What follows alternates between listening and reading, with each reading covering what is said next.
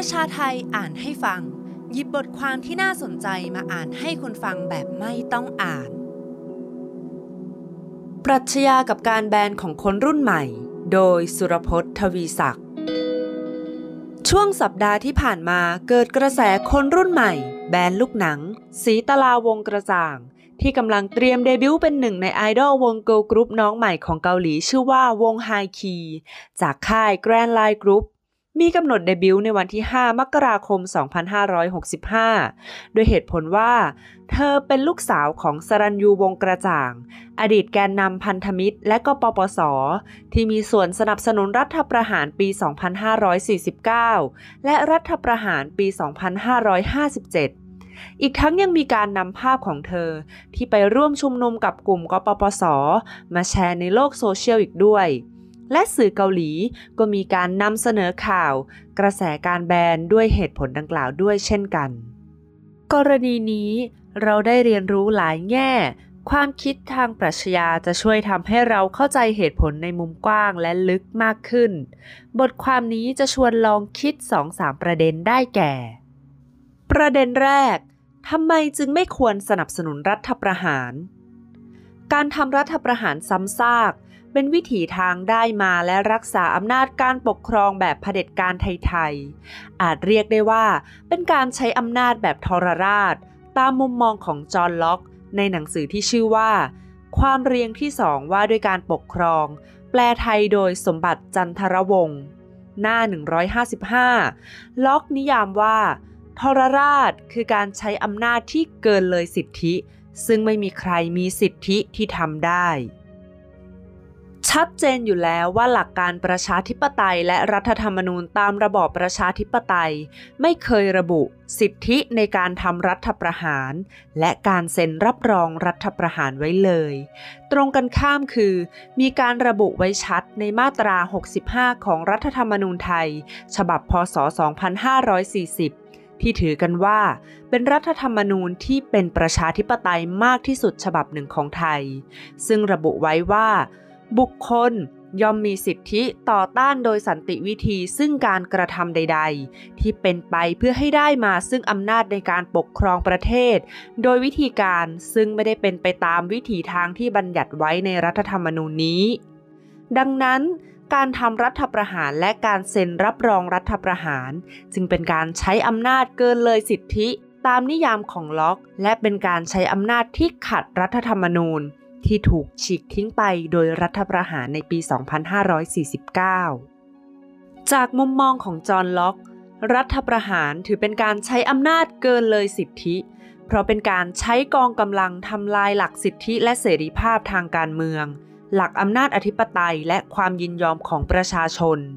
เมื่อรัฐประหารล้มล้างสิทธิและเสรีภาพ รวมถึงอำนาจอธิปไตยของประชาชน จึงถือว่าเป็นสิ่งที่ผิด ดังนั้น สิทธิในการสนับสนุนรัฐประหารจึงไม่ถูกยืนยัน นอกจากจอห์นล็อกจะไม่ยืนยันว่าเราควรมีสิทธิในการสนับสนุนรัฐประหารแล้ว เขายังยืนยันว่า หากเมื่อใดเผด็จการทรราชใช้กองกำลังล้มล้างสิทธิตามธรรมชาติของประชาชนย่อมเป็นสิทธิที่ชอบธรรมของประชาชนที่จะต่อต้าน หรือล้มล้างอำนาจเผด็จการทรราชนั้นเสีย รัฐธรรมนูญ พศ 2540 มาตรา 63 ระบุว่า บุคคลจะใช้สิทธิและเสรีภาพตามรัฐธรรมนูญ เพื่อล้มล้างการปกครองระบอบประชาธิปไตย อันมีพระมหากษัตริย์ทรงเป็นประมุขตามรัฐธรรมนูญนี้ เพื่อให้ได้มาซึ่งอำนาจในการปกครองประเทศ โดยวิธีการซึ่งไม่ได้เป็นไปตามวิถีทางที่บัญญัติไว้ในรัฐธรรมนูญนี้มิได้ ความหมายตรงไปตรงมาตามมาตรานี้คือ เราไม่มีสิทธิและเสรีภาพล้มล้างการปกครองระบอบประชาธิปไตย ซึ่งย่อมหมายความด้วยว่า เราไม่มีสิทธิและเสรีภาพ สนับสนุนการล้มล้างการปกครองระบอบประชาธิปไตย อุปมาเหมือนการข่มขืนและฆ่า ไม่มีใครมีสิทธิเสรีภาพที่จะทำได้ และจึงไม่มีใครมีสิทธิและเสรีภาพที่จะสนับสนุนการข่มขืนและฆ่าได้เช่นกัน อย่างไรก็ตาม ความจริงของการเมืองบ้านเรากลับตรงข้ามทั้งหลักการเสรีนิยมแบบจอห์นล็อก และบทบัญญัติในรัฐธรรมนูญของเราเอง นั่นคือ การทำรัฐประหารไม่เคยถูกสารรัฐธรรมนูญตัดสินว่า เป็นการล้มล้างการปกครองระบอบประชาธิปไตย แต่กลับตัดสินว่าการปราศัยปฏิรูปสถาบันกษัตริย์ ให้อยู่ใต้รัฐธรรมนูญประชาธิปไตย เป็นการล้มล้างระบอบประชาธิปไตย นอกจากนี้ยังมีบางคนบางกลุ่มยืนยันด้วยว่า การสนับสนุนรัฐประหารหรือเผด็จการเป็นสิทธิ แต่ตามหลักเสรีนิยมถือว่า การล้มล้างเผด็จการทรราชเป็นสิทธิของประชาชน ในวัฒนธรรมการต่อสู้เพื่อสิทธิเสรีภาพและความยุติธรรมในสังคมเสรีประชาธิปไตย ก็ถือว่า การต่อต้านกฎหมายที่อายุติธรรม หรือกฎหมายที่ขัดหลักสิทธิ เสรีภาพ ความเสมอภาค และศักดิ์ศรีความเป็นมนุษย์ เป็นหน้าที่ของประชาชน ดังวาทกรรมปลุกเร้ามโนธรรมสำนึกของประชาชนที่ว่า เมื่อความอายุติธรรมกลายเป็นกฎหมาย การต่อต้านจึงต้องเป็นหน้าที่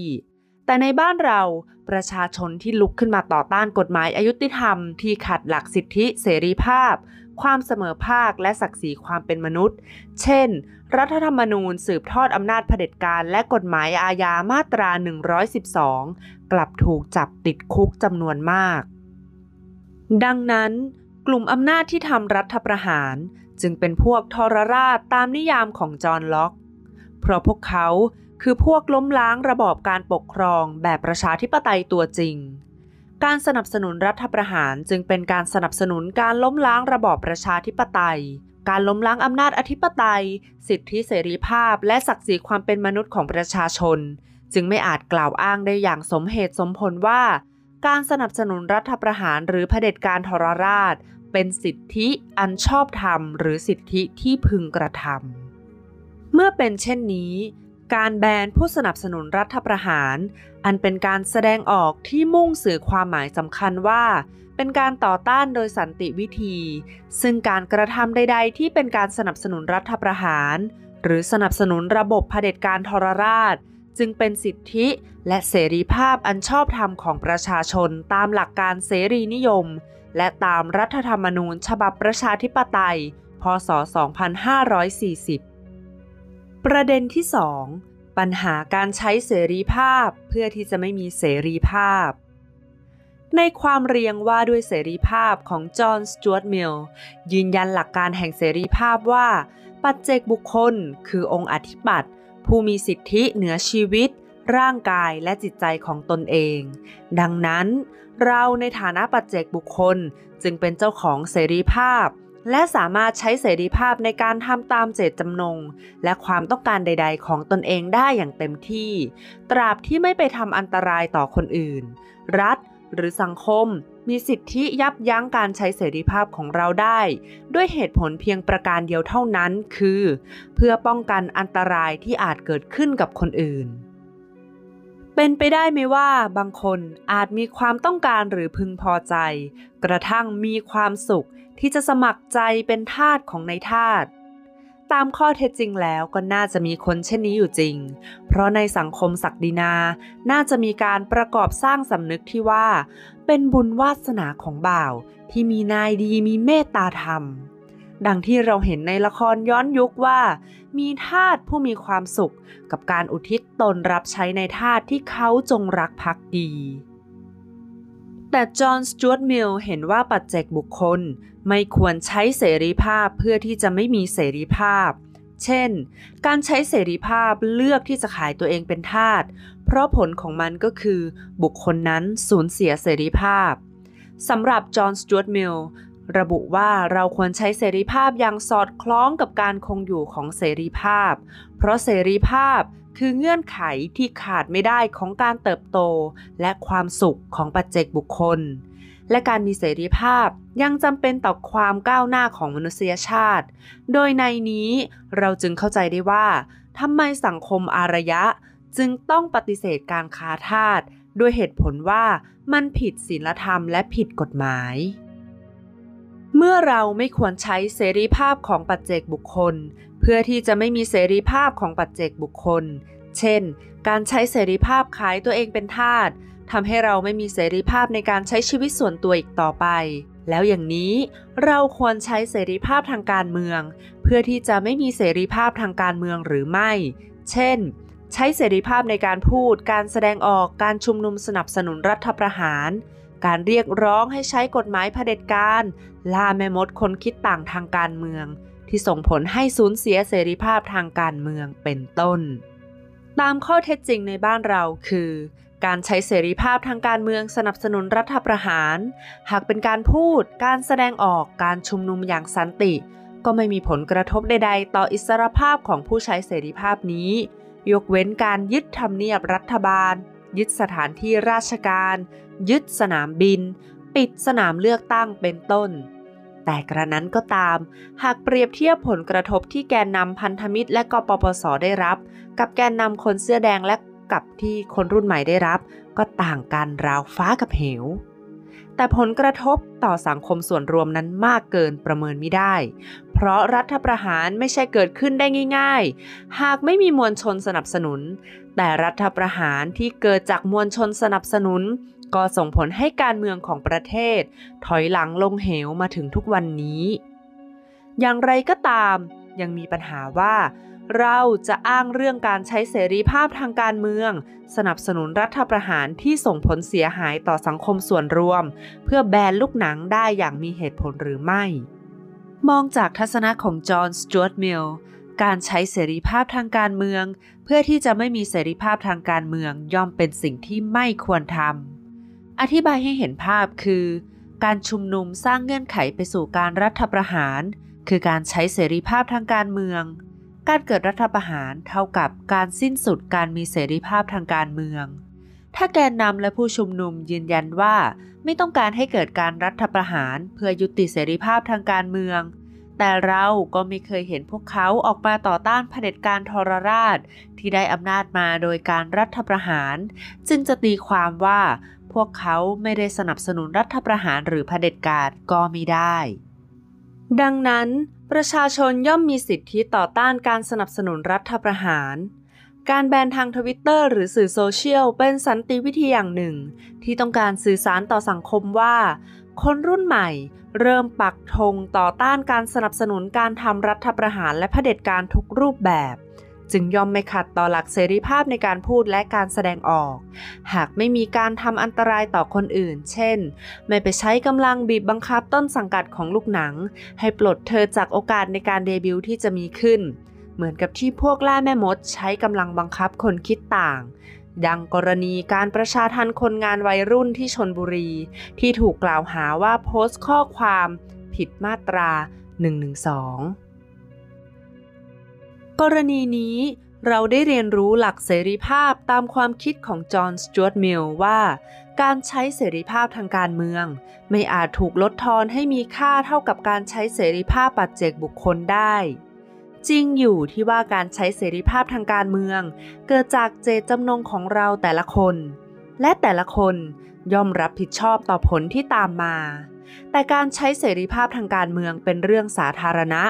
และมีผลกระทบต่อสาธารหรือสังคมในส่วนรวม ในระดับที่แน่นอน ผลกระทบนี้จึงเป็นสิ่งที่ประชาชนทุกคนได้รับเหมือนกัน และต่างมีส่วนที่ต้องรับผิดชอบร่วมกัน ดังเช่น ธนาธรและปิยบุตรที่ใช้เสรีภาพทางการเมืองเพื่อก่อตั้งพรรคการเมือง เสนอนโยบายและความคิดเห็นต่างๆ ต่อสาธารณะ ตัวพวกเขาเองก็คือผู้รับผิดชอบต่อผลกระทบที่เกิดขึ้นกับตน ขณะเดียวกัน นโยบายและความคิดที่พวกเขาเสนอ ย่อมมีผลกระทบต่อสาธารณะหรือสังคมส่วนรวม เช่นเดียวกับอานนท์นำพา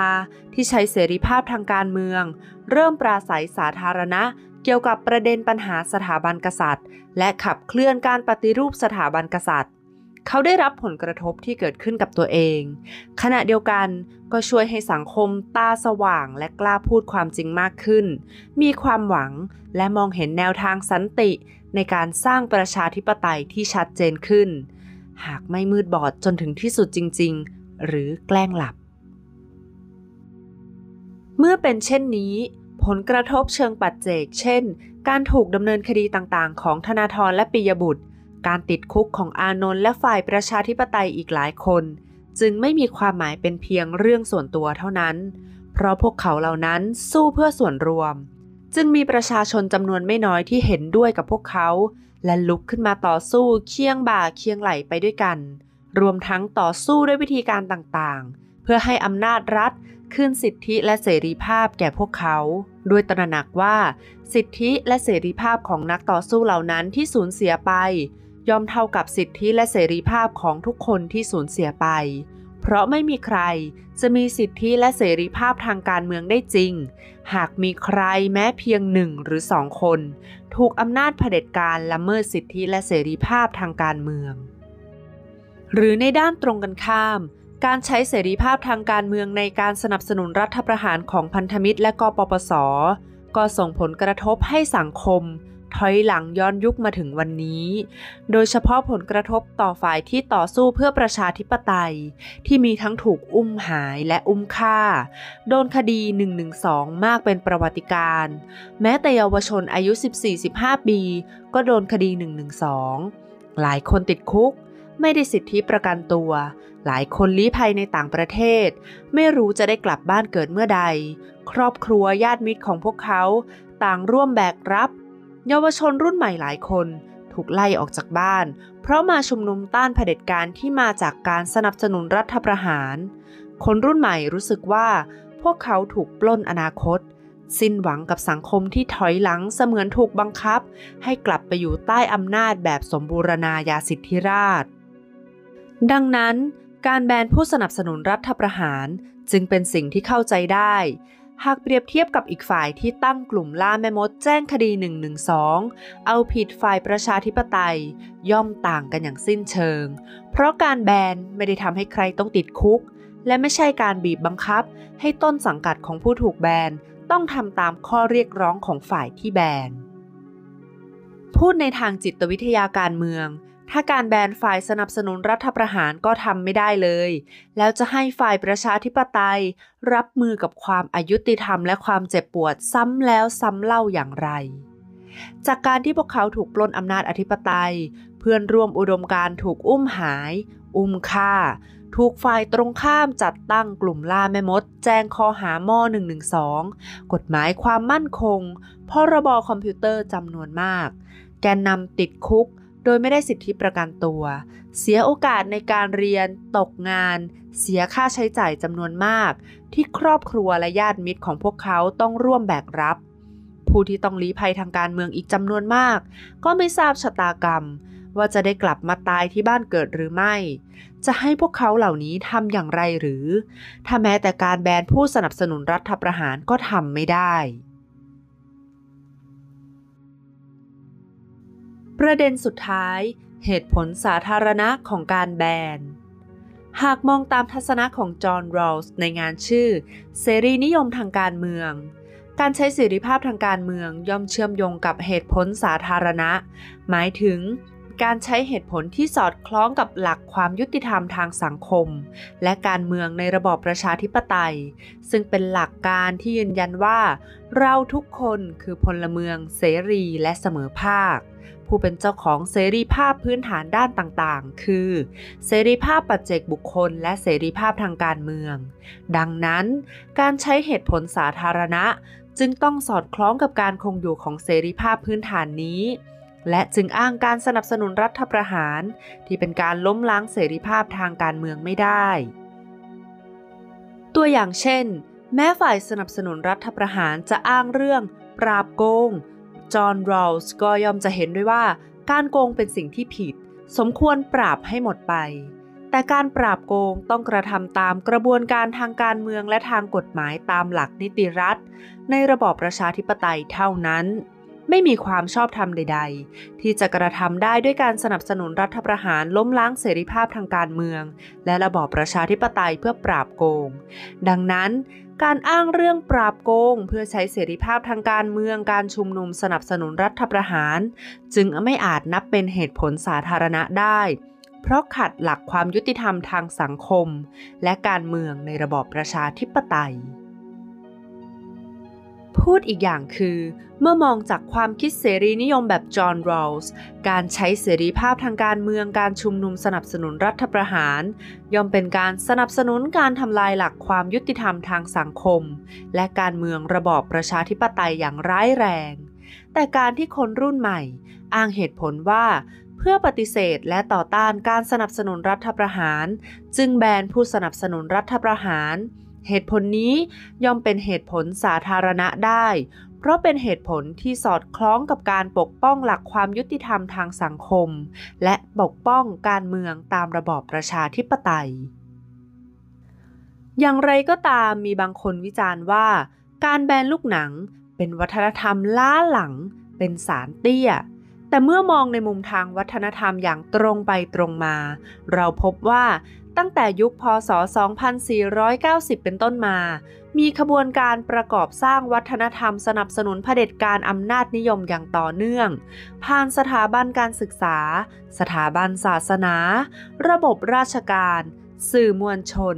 องค์กรที่ผู้มีอำนาจรัฐ จัดตั้งอย่างเป็นทางการ เช่น ลูกเสือชาวบ้าน และองค์กรที่ไม่เป็นทางการอื่นๆ เพื่อต่อต้านมวลชนฝ่ายประชาธิปไตย รวมทั้งการแสดงกิจกรรมศิลปะวัฒนธรรมต่างๆ ทั้งภาครัฐและเอกชน ที่มุ่งส่งเสริมความเป็นไทยภายใต้อุดมการราชาชาตินิยม และขณะเดียวกัน วัฒนธรรมต่อต้านเผด็จการและต่อต้านการสนับสนุนเผด็จการ ก็ก่อตัวในรูปบทกวี วรรณกรรม เพลงเพื่อชีวิตในยุคก่อน เรื่อยมาถึงหมอลำ เพลงลูกทุ่งในม็อบเสื้อแดง จนถึงเพลงร็อกฮิปฮอปเช่น เพลงประเทศกูมีและอื่นๆ กระทั่งเกิดกระแสการแบนผู้สนับสนุนรัฐประหาร ในวัฒนธรรมการเมืองบนโลกโซเชียลยุคปัจจุบัน บทฝึกอ่านในหนังสือแบบเรียนที่ผู้เขียนยกตัวอย่างขึ้นมา เป็นบางตัวอย่างในอีกมากที่นับไม่ถ้วน ที่ชี้ให้เห็นว่าตัวตนทางวัฒนธรรมของเราถูกประกอบสร้างผ่านระบบการศึกษาของรัฐมาอย่างไร ซึ่งบทฝึกอ่านนั้น มีอยู่ว่า พ่อลูกกอดกันอย่างมีความสุข พ่อทำงานหนักและเหนื่อยมาก เราเรียกพระเจ้าอยู่หัวว่าในหลวง พ่อบอกว่ารัชกาลที่ 9 ทรงงานหนัก ส่วนที่ว่าการแบนเป็นสารเตี้ยหรือไม่ก็ต้องถามว่าการแบนที่เป็นการแสดงออกถึงการปฏิเสธและต่อต้านการสนับสนุนรัฐประหาร ถือเป็นสิทธิได้หรือไม่ หากตอบแบบจอห์นล็อกย่อมเป็นสิทธิได้ เพราะสอดคล้องกับการปกป้องสิทธิตามธรรมชาติ แต่หากตอบแบบจอห์นสจวตมิลก็ย่อมเป็นสิทธิได้เช่นกัน เพราะไม่ทำอันตรายต่อคนอื่น และยังสอดคล้องกับการคงอยู่ของเสรีภาพปัจเจกบุคคล และเสรีภาพทางการเมือง แต่ถ้าหากตอบแบบจอห์นโรลส์ก็ย่อมเป็นสิทธิได้แน่นอนเพราะสอดคล้องกับหลักความยุติธรรมทางสังคม และการเมืองในระบอบประชาธิปไตย สำหรับคนที่มองว่าการแบนเป็นสารเตี้ย ก็น่าถามว่า พวกเขานำเรื่องการแบนเพื่อปฏิเสธ และต่อต้านการสนับสนุนรัฐประหาร ไปเปรียบเทียบอย่างสมเหตุสมผล กับกรณีที่ศาลรรัฐธรรมนูญ ตัดสินให้การปราศัยปฏิรูปสถาบันกษัตริย์ ให้เป็นประชาธิปไตย เป็นการล้มล้างการปกครองระบอบประชาธิปไตย